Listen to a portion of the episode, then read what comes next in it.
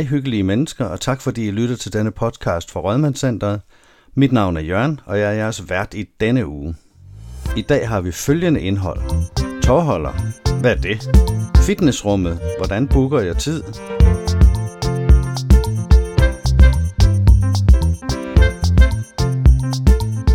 Tovholdernes opgave er at varetage aktivitetsområderne på Rødmandscenteret i samarbejde med ledelsen og medvirke til, at centret udnyttes bedst muligt.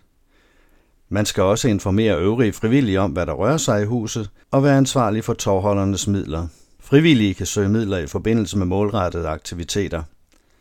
Tovholderne kan også nedsætte arbejdsgruppe, og ledelsen og tovholderne afholder ca. 10 møder om året, hvor tovholderne vælger en ordstyrer og en sekretær.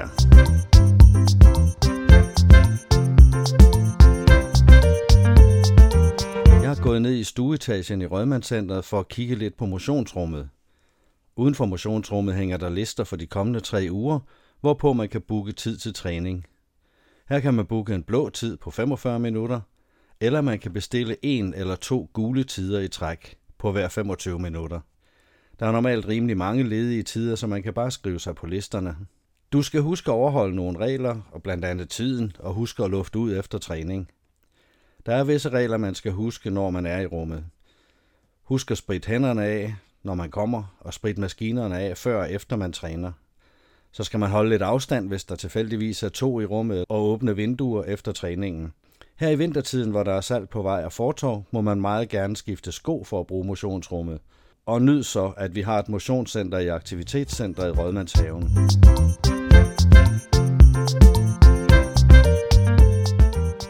Så er vi ved at være ved vejs ende i denne episode af podcasten om Rødmandscenteret, men inden lukketid vil jeg lige minde om, at dine kommentarer og ønsker er vigtige for os. Aflever derfor gerne kommentarer og ønsker via mail eller i receptionen, så er du med til at gøre vores podcast endnu bedre. Mailadressen til podcasten er gh134230 gmail.com og det var gh134230 gmail.com. Husk også som altid, at der er frisk kaffe og kage hele dagen lang i caféen i Rødmandscenteret.